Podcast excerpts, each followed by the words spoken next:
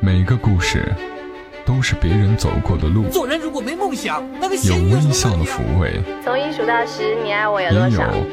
泪水的滋润。默默到来，故事如你。默默到来，故事如你。这里是由喜马拉雅独家播出的《默默到来》，我是小莫，大小的小，沉默的默，在每个周三的晚间和你相伴，和你来聊聊我们平常人身上所发生的故事。今天要和你讲的这个故事又挺长的，故事的作者依旧是我非常喜欢的张朵朵，故事的名字是《绽放在绝望的时光里》。这个故事同样收录在张朵朵已经出版的书《当我们变理智，如何谈爱情》。故事的女主人公叫做欧君。欧俊的恋情呢，始于一场球赛。她是个腼腆害羞、性格内向，除了闷头学习，什么都不懂的胖姑娘。如果说前面三个修饰语对于一个姑娘来说并非贬义，那么“胖”字的出现，真的让她的桃花运多了好几分坎坷。一个男生学习成绩好的话，会被捧为学霸；要是体育成绩再好，那便可升级为校草。可是，一个女生学习成绩好，就会被黑成灭绝师太；要是身材、长相等物理条件再很悠闲，简直会成为鄙夷的对象。这很不公平。却是事实。欧君带着比较端正的态度过了孤单的青春期。他知道自己不漂亮，但是这并不妨碍他有一颗漂亮的心。唐诗宋词随便一首，他都能吟得有滋有味儿。一首文征明行楷写得潇潇洒洒，多少年来语文老师都会巴结他，让他在黑板上写板书，让全班同学照着抄。女生之间聊心事的时候，大家猜测欧军会喜欢什么样的男生？大家都觉得他会喜欢那种才华横溢的才子型，然后两人情色在御，莫不静好。欧君笑着不作声，其实他也是少女心，也喜欢帅哥，才华固然诱人，却没有身高和脸蛋来的直观，这个谁都明白，但是他不敢说出来。进入大学之后，欧军在篮球赛上注意到三分男。欧军对篮球是外行，但因为是集体活动，全体女生必须都去摇旗呐喊，他就站在一边看热闹。三分男的带球过人上篮动作超帅，轻而易举就成为女生关注的焦点。欧军也不例外。其实，在此之前，他并没有关注过三分男，因为他不是花痴。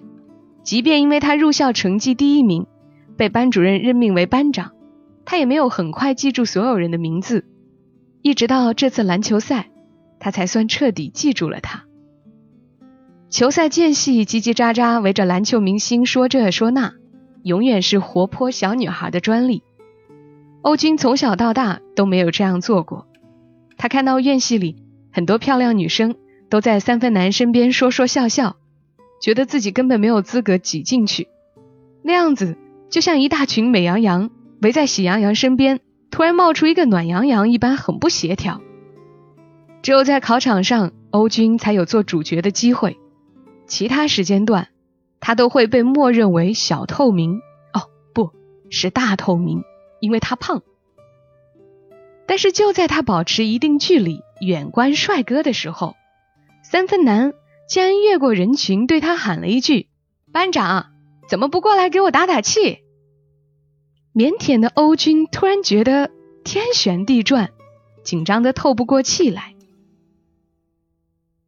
学习力惊人的欧军很快掌握了篮球比赛的所有规则，成为场边所有欢呼雀跃的女生中真正看得懂篮球的少数分子之一。他甚至在体育课选修的时候选了篮球。自嘲说健美操和体能素质都不适合他，实际上，他只是希望每次打篮球的时候，可以想象三分男潇洒的三步上篮的样子，幻想自己突然精进的球艺可以让他惊叹一下。女汉子是怎样炼成的。当一个女孩久久盼望的男生不出现，她自己会不自觉的变成那样；当一个女孩久久盼望的男生终于出现了，却不喜欢她，她还是会不自觉的变成那样，然后向他靠近。欧军是典型的这样的女生。果然，以练球为名，欧军和三分男接触的机会明显增多了。那个学期的体育课恰好是上午的三四节，下课之后，爱玩的人都会在球场上多逗留一阵子，玩个人多的时候玩不开的花样动作什么的。三分男总爱在那个时候扮演流川枫，玩酷耍帅，胖乎乎的欧军自然学不会他的动作。但是欧军三步上篮的样子已经比其他女生潇洒很多。那时候三分男经常甩一甩额前的汗珠。笑得露出洁白牙齿，说：“班长看不出来，你也是高手呢。”欧军就有点乱方寸，慌乱的笑说：“我是偷着练习的，考试要考投篮，我担心考不过。”如果欧军知道三分男接下来的那句话，一定不会那样说的。可是欧军知道三分男接下来的那句话吗？他不知道。三分男笑起来的样子阳光灿烂，他说。那我陪你一起练呢，看咱们谁进的多。少女心尘封了好多年的欧军，忽然就看见呼啦啦无数只白鸽逆光飞翔在蓝天下，分不清那里面哪一只是带翅膀的天使丘比特。三分男不是大话精，他说到做到，果然陪着欧军练球。当然也不止他们两个，还有三分男同寝室的两个哥们儿。这个三加一的组合，越来越多的活跃在学校那片篮球场上，体育课后或者是晚自习后。很多年后，欧军回忆起那段练球的时光，脸上都挂着月光一样皎洁的笑容。他站在罚球线后面，一只手高高托起篮球，另一只手在篮球后面用力把它丢出去。三分男就站在他身后，帮他纠正手腕和小臂的位置。以及用力点。三分男的个子很高，下巴会不经意的碰到他的头顶。说话的时候，胸腔嗡嗡的像一个音响，嗓音低沉却很悦耳。三分男说：“记得是手臂用力，而不是手腕，瞄准上面边框的线，球会反弹到框里。”他还说：“笨笨，不要急着投空心啊，你的力度还不够。你物理学得好啊。”记得丢出一道抛物线就好了。欧军把自己的手臂稳了又稳，心静了又静，鼓足勇气抛出一道美丽的抛物线，球稳稳进入篮筐。三分男惊叹：“好厉害呀！”欧军回头看到他弯弯的笑眼，整个人几乎要醉在那月色里。如果你年轻过，一定知道这事儿有多严重。那时候网络联系还没有像今天这么普及，很多人还喜欢写信。欧军高中时候虽然是让人望而生畏的女学霸，但是总会有很多其他的学霸喜欢跟他亲近，所以他的朋友不少，信也不少。三分男热心肠，最喜欢每天拿着钥匙去开班级的信箱，几乎每天都有欧军的信。每次三分男拿着信乐呵呵的递给欧军。都不忘记说男朋友吧，这么殷勤的贴邮票。欧军的胖脸红得像个西红柿，憨憨一笑说：“不是，都是好朋友。”三分男说：“以后我也给你写信。”多嘴的一起打篮球的伙伴在一旁插话：“情书吧。”三分男拍他脑袋：“死开，别乱说。”欧军觉得老天真是厚爱自己，那么帅的男孩。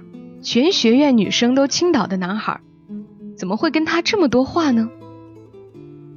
三分男当然不会给他写情书啊，但是他不奢求那么多，他觉得只要他们一直能像现在这样做朋友，一直有说有笑，能够打篮球之后一起擦着汗去喝冰冻可乐，去吃炸酱面，就很好了。但是该死的三分男，总是有一些让人想入非非的举动。有一阵子，欧军的信少了，甚至很多天才有一封。三分男就在上专业课的时候坐在他后排的位置，问他最近怎么信少了。欧军说很正常啊，大学的新鲜劲儿过了，大家就写的少了呗。三分男就逗他，还以为你失恋了呢。欧军也趁机开玩笑，你不是说你会给我写信吗？信呢？三分男撇撇嘴说上课。专业课好无聊，一个大教室里满满的人，只有欧军在奋笔疾书、抄笔记、听导师讲课，其他人不是在写信，就是在睡觉，要么就是在看漫画。快下课的时候，三分男揪一揪欧军的连帽衫，然后把个什么东西塞进了他的帽子里。欧军回头瞥了他一眼，他很诡异的笑。欧军拿出那个东西看，竟然是个手工做的小信封。上面精巧的画着邮票，还画了邮政局的章，收信人写的是欧军。欧军打开信封看，里面有信，信纸上歪七扭八的写着：“晚上一起打球啊，比赛三步上篮，输了的请喝汽水。”欧军低头笑，又怕别人看到他在笑，那感觉好奇妙。班上很快有了两条绯闻。一条是关于三分男的，另一条也是关于三分男的。第一条绯闻说欧军喜欢三分男，很喜欢很喜欢，为了他才选了篮球选修课，并且苦练三分球技。第二条绯闻说班上另一个女生喜欢三分男，很喜欢很喜欢，每天晚上给三分男打电话，一打就打到凌晨两三点钟。对于第一条绯闻，欧军有些手足无措。因为这几乎不能算作绯闻，简直就是他的内心表达。而对于第二条，欧军方寸大乱。他早知道喜欢三分男的女生多，但是如此大胆表白的人竟然这么快出现，是他始料不及的。而且他相信三分男必定有意于那个女生，否则不可能通电话通那么久。欧军开始留意观察那个女生。她真的很好看，而且不知道是不是恋爱的缘故，她似乎比以前更好看了。女生刚刚进入大学的时候，就像土斑鸠，不懂得打扮；而上了一阵子大学之后，开始懂得穿衣打扮。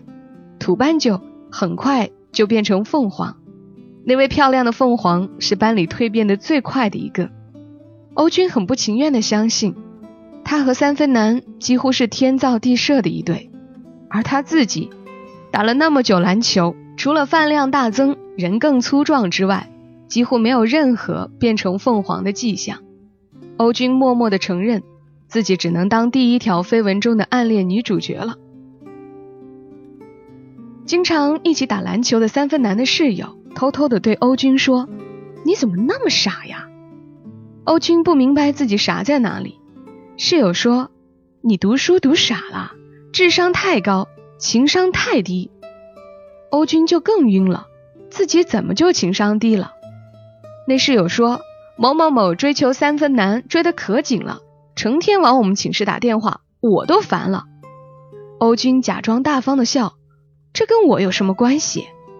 室友恨铁不成钢，再这么下去，你可能就没有机会了。欧军苦笑，好像他曾有过机会似的。如果说比赛三分上篮或者专业课成绩，他有信心跟三分男比肩。可是若说真成一对恋人，三分男还是会选某某某的吧？有哪个男生不喜欢小鸟依人的女生呢？就在欧军自我贬值的时候，三分男主动约他吃了一次饭。这是第一次两个人一起吃饭，欧军紧张的不行。那会儿已经入夏，小店开始在炒田螺卖。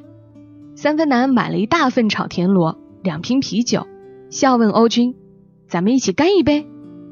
欧军男孩子一样大大咧咧的笑着说：“好啊，三不上篮不输给你，喝酒也不会。”欧军喝得豪迈，三分男也觉得前所未有的敞亮。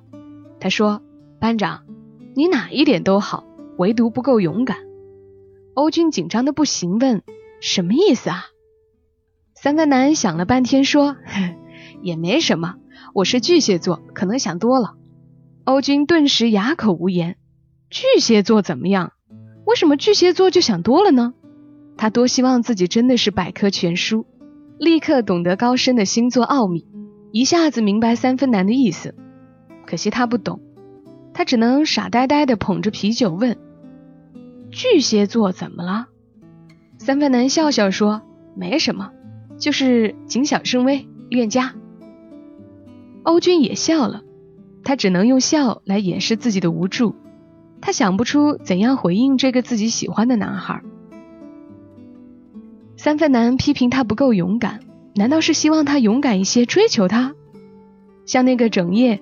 给他打电话的女孩一样，直到最后下起了小雨，一直到很晚，雨没有停的趋势。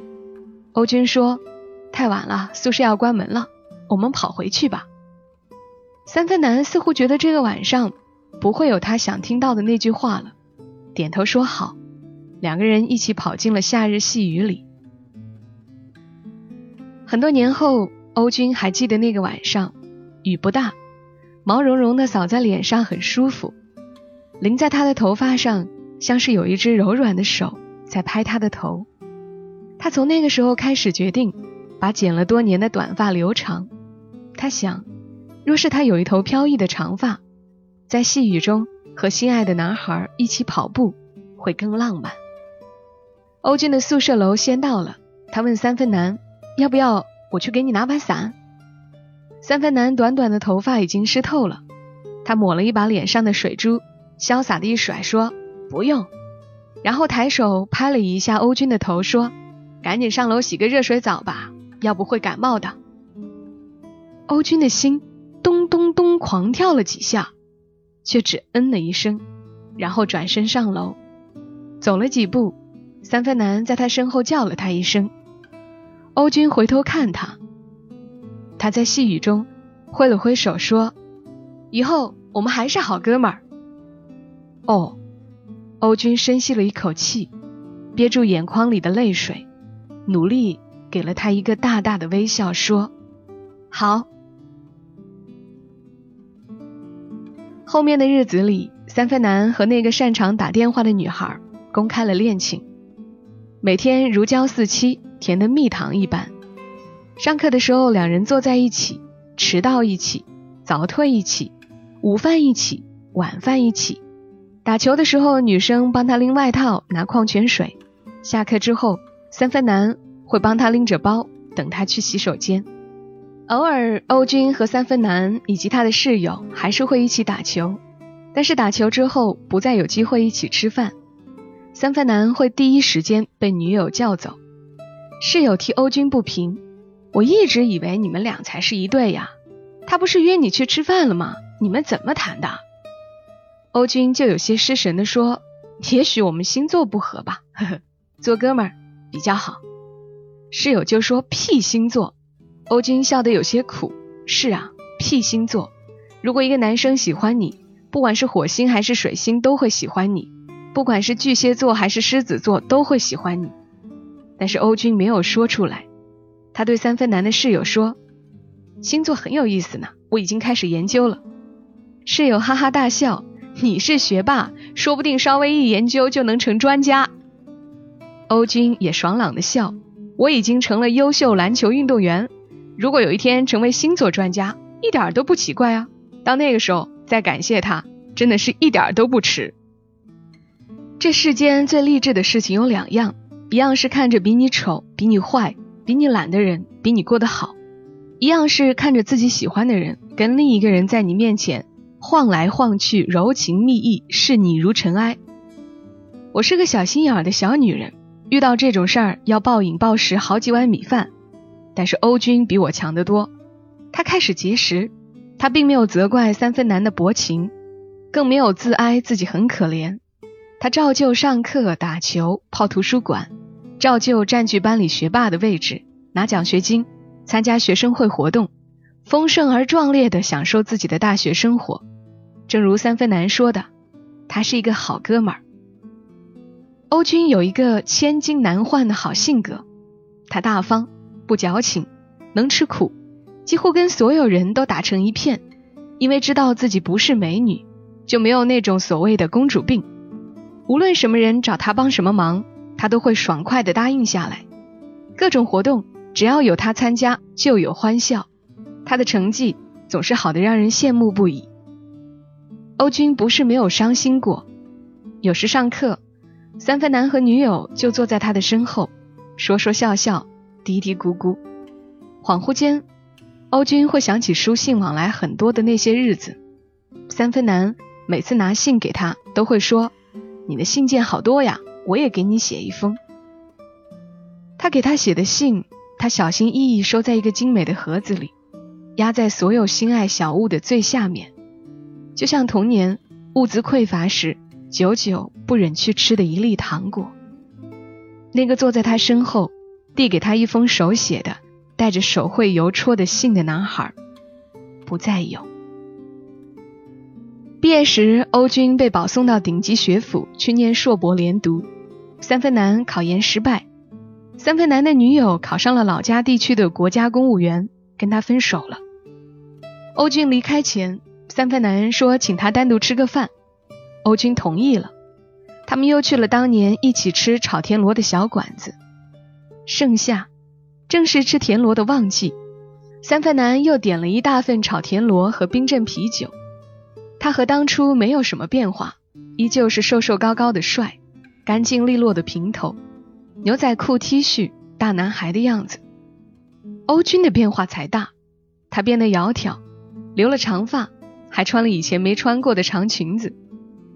三分男开玩笑说：“哥们儿，你变化好大。”欧军说：“这要谢谢你，如果不是你跟我聊星座，我都不知道自己是天秤座，不知道自己的星座很优雅、很浪漫、很聪明、很讨人喜欢。”以前我一直觉得自己很没用，看了星座之后，居然找到了另一种活法。三分男哈哈大笑，学霸就是学霸，看什么都会变成专家，所以我一直很敬佩你，干一杯。欧军豪爽的跟他碰杯。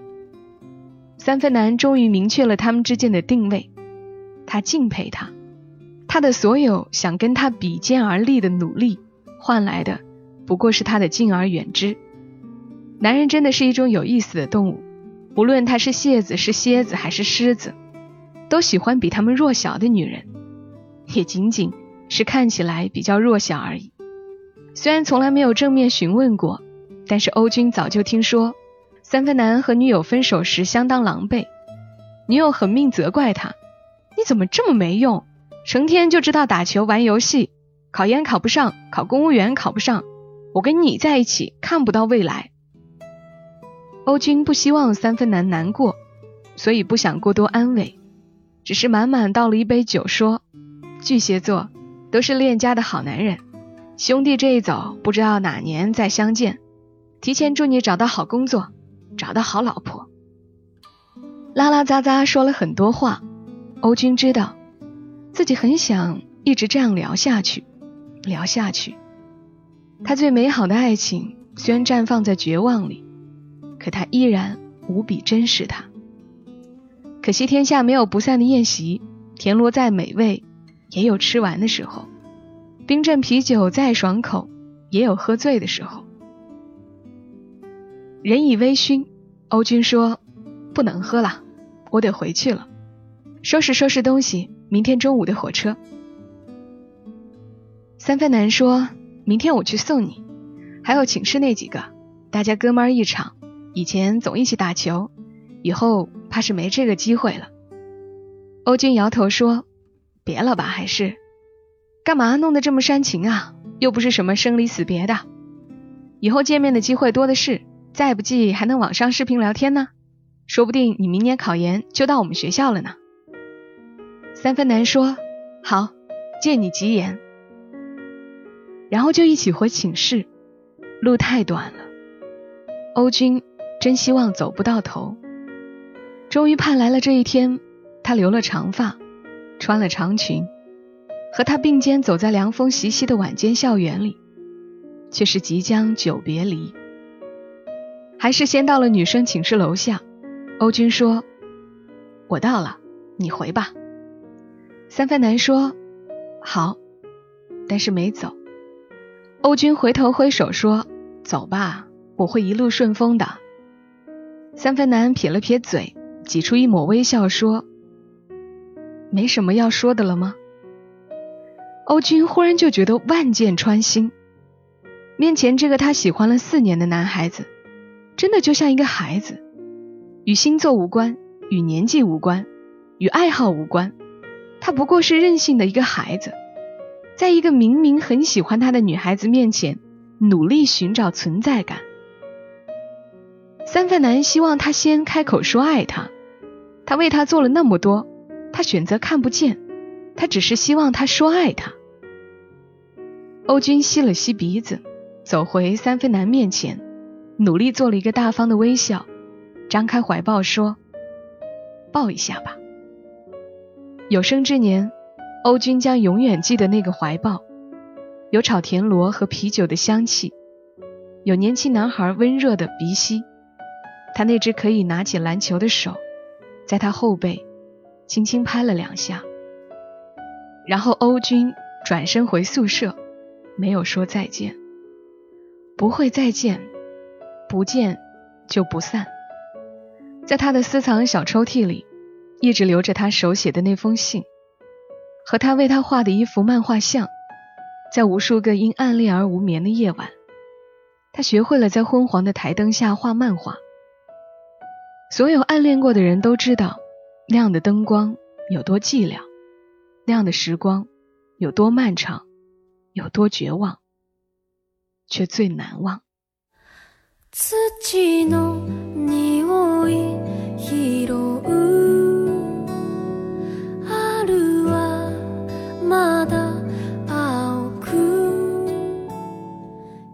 好啦，故事讲完了。和你们讲故事的时候，其实很奇妙。我甚至以为自己就是故事当中的主角，沉浸在里面，不愿意醒来。谁没有暗恋过一个人呢？虽然难过，却也是最难忘。这里是默默到来，再一次感谢你听到我，也希望大家帮我把节目转发到朋友圈或者微博，让更多的人听到。评论、点赞、转发。打赏都是对小莫的支持，谢谢你们。说到转发，我发现很多听友是通过自己喜欢的人的推荐而来听小莫的节目的。有时候也会看到这些听友在评论区留言，说一些希望某人能看到的话。是呢，如果你愿意，可以把节目的评论区当做一个心愿墙，说点你想说又不敢直接说的话，或许有人能看到。所以大家听节目的同时，也不妨点开评论区去看一看。好了，今晚节目就陪伴你到这儿，我们下期声音再会。小莫在长沙，跟你说晚安。